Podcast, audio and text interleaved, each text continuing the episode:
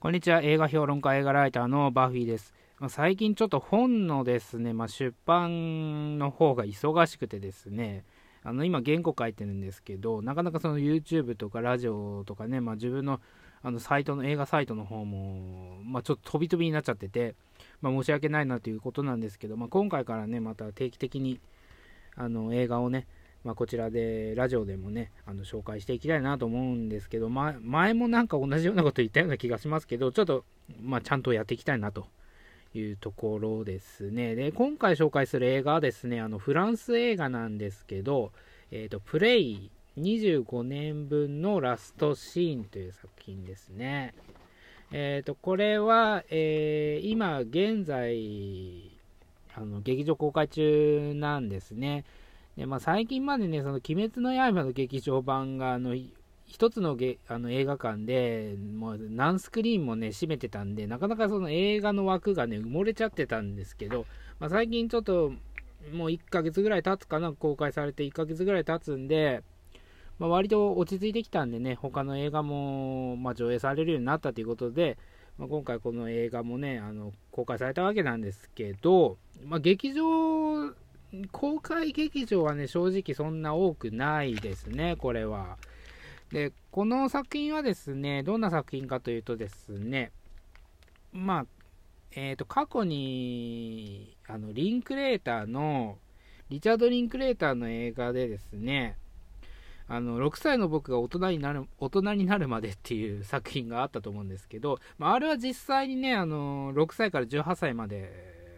まあ、子供がね、あの大人になるまでを、まあ、ホームビデオのように追いかけたようなものなんですけど、まあ、あれは実際に俳,、まあ、俳優は俳優なんですけど、それを実際にね、あのその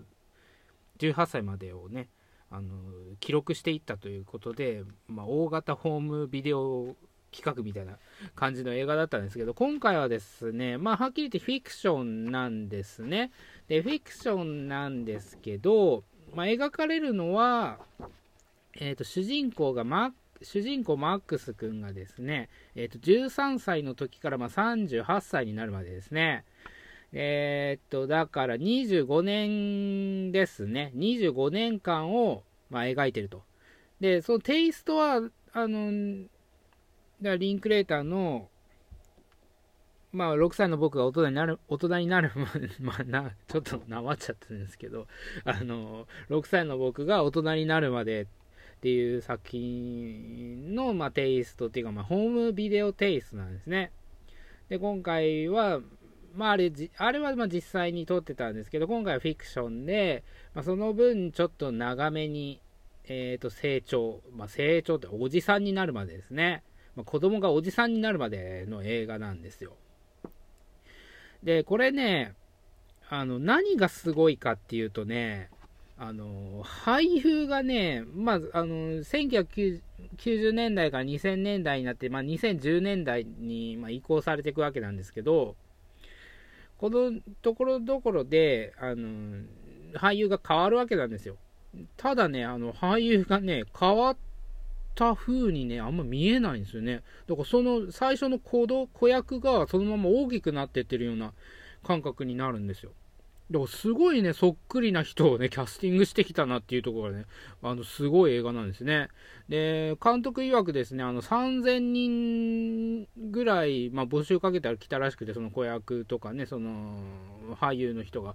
で、そこからまあ選別していったという、まあ大変な仕事をしたわけなんですよ。だからこれキャンス、キャスティングだけでもね、ここまで違和感ないようにね、あの、繋いでるっていうのは、なかなか、そこだけでもね、まず評価できるという作品なんですよ。で、これね、ストーリー的にはね、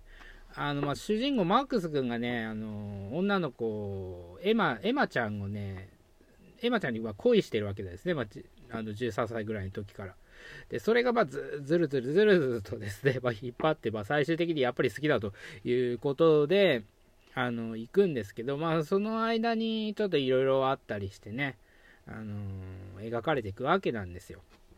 ただね、これまあフィクションなんで、まあ、作ろうと思えば作れるシーンっていうのはまあ正直、まあ映画なんでね、あるんですけど、あの、あくまでそのドキュメンタリーチックに描いてて、で、あくまでその、マックス君、まあ、10代からまあ30代に移行するそのマックス君の視点で描いてるんで、まあ、間に、なんだろう、あの、テロ事件とか、まあ、いろいろ政治的な事件、政治的な問題とかね、あの、女性問題とか、あの、いろいろまあ、あるわけなんですけど、まあ、そういうことはね、あんまり描かれないし、まあ、感じさせないわけですよ。で、子供の視点なんで、やっぱりその何が描かれるかっていうと、あの、プレイステーションが、まあ、家に届いた日とかですね。あとは、まあ、ワールドカップ、サッカーのワールドカップで、まあ、騒いでる時とか、まあ、そういうことが、まあ、映し出されてですね、まあ、その年々の、その、流行ってる曲、まあ、ジャミル、ジャミロクワイだったり、まあ、スリップノットだったりね、あの、オアシスだったりっていう風に、あのまあ、それでまあ使い分けられてる部分があって、まあ、それそこはなんだろうなあのカセカセットテープダイアリーみたいにねあの描いてるわけなんですけどなんだろうなそのあえてちょっとぶつ切りみたいな状態になっててその逆にその大切ななんか映画だったら描かれるようなシーンっていうのがまあ切ってあるわけ切ってあるっていうか、まあ、意図的に切ってあるんですけどえ例えばそのお父さんがね、このマックス君、お父さん、この13歳の頃にはお父さんいたんですよね。で、なんだろう、お母さんとすごいラブラブで、あの仲良くしてるシーンとかね、まあ、家族団らんのシーンが最初に映し出されていくわけなんですけど、ある時をね、境にね、そのお父さんいなくなっちゃうんですよ。で、どうやら離婚したみたいだというところで、まあ、その、あとですね、もうその間はやっぱり切れてるんで、なんで離婚したのかっていうのはよくわかんないんですよね。で、その後にもいろいろ、まあ、家庭、家庭内事件っていうかね、まあ、そういうのがあったりして、で、お母さんが病気になっちゃったりとかね、で、お母さんの病気が宣告される時とか、まあ、あの、手術したかわかんないんですけど、まあ、その手術の直前とかにですね、あの、そういった、なんだろう、あの、カメラを常識的に考えて、そのカメラを向けるべきではないっていうシーン、そのあの自分自身のことなんで、そういった際どいシーンでは、やっぱりそのカメラを向けてられないっていうそのモラルが発生してるわけなんですよ。だからそれがね、あの、今回反映されてるんで、まあ、そこがね、リアルになってるんですよね、逆に。だから映画的に見ると、あの、なんでここが描かれてないんだろうっていうところが、まあ、よくあるんですけど、なんかそこがモラルが発生してる、リアルに考えて、やっぱり撮っちゃいけないシーンっていう体でやってるんで、そういうところがね、あの意図的に抜けてるんですよ。だから逆にリアルに感じると。で、まあ、なん、なんとなくはこ、なんとなくっていうか、この全体のストーリーとして、もう最初に言ったように、あの、まあ、エマちゃんへの片思いがね、続いてて、で、間、その途中で、まあ、エマちゃん一回結婚しちゃうんですけど、で、どうやらその調べ、あの、Facebook とかでね、調べると、あの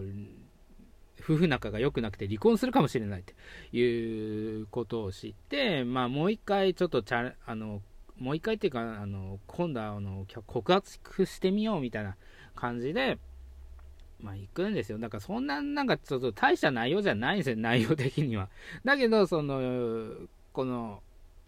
一般的に、一般的っていうか、まあ等身大の、その、子供がね、大人になるまでの間に何があるかっていうと、そんな大きな事件っていうのは、ね、ないんですよ、やっぱり。その家庭内で言ったり、その両親が離婚したとかね、まあ、誰かが病気になったとか、まあ、そういったもので、まあ、国が何かね、政治的な問題があったりとか、まあ、事件がね、テロ事件があったりしても、直接的にその自分たちに返ってくるっていう、まあ、反映されてくるっていうことがね、あまりないわけなんですね。一般的、一般市民的にはね。まあ、だからそれを描いてるんで、まあ、劇的な部分っていうのはないんだけど、その中でも、あの、一般的に考えて劇的な部分っていうのはやっぱり好きな子が、あの、好きな子にどうやって告白するかと、まあ、そういったですね、あの、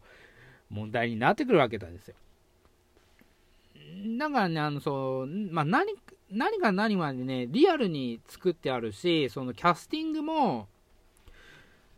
まあ、最初に言ったように、すごいで、こんな、こんな似てる人、どこから持ってきたんだっていうぐらい、本当に似てるんで、だからそこがね、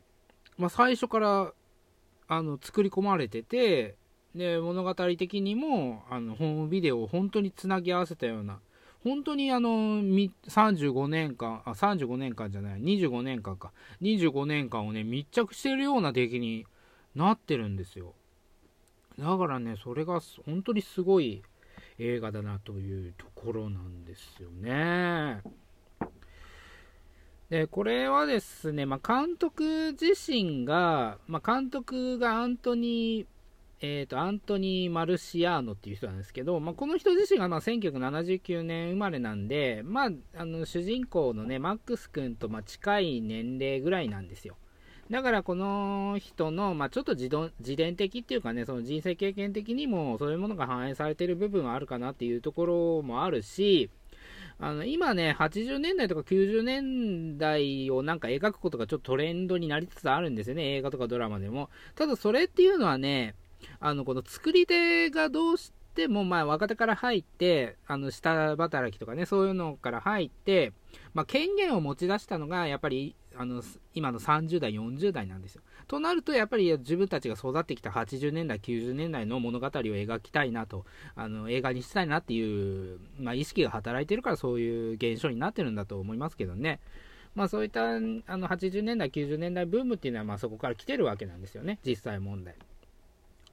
でこれ、まあ、フランス映画なんですけど、なんだろうな、そのフランス映画的な、そのおしゃれな雰囲気とか、まあ、そんなのはあんまりないですね、これ、だから。あの、だからね、なんか、フランス映画だからって言ってね、ちょっと、あの、仕切りが高いような感じをしてる人は、まあ、そんな考えは、まあ、持たないで、まあ、気楽に見ていい作品かなっていうところですね。えっ、ー、と、プレイ25年分のラストシーンでした。それでは。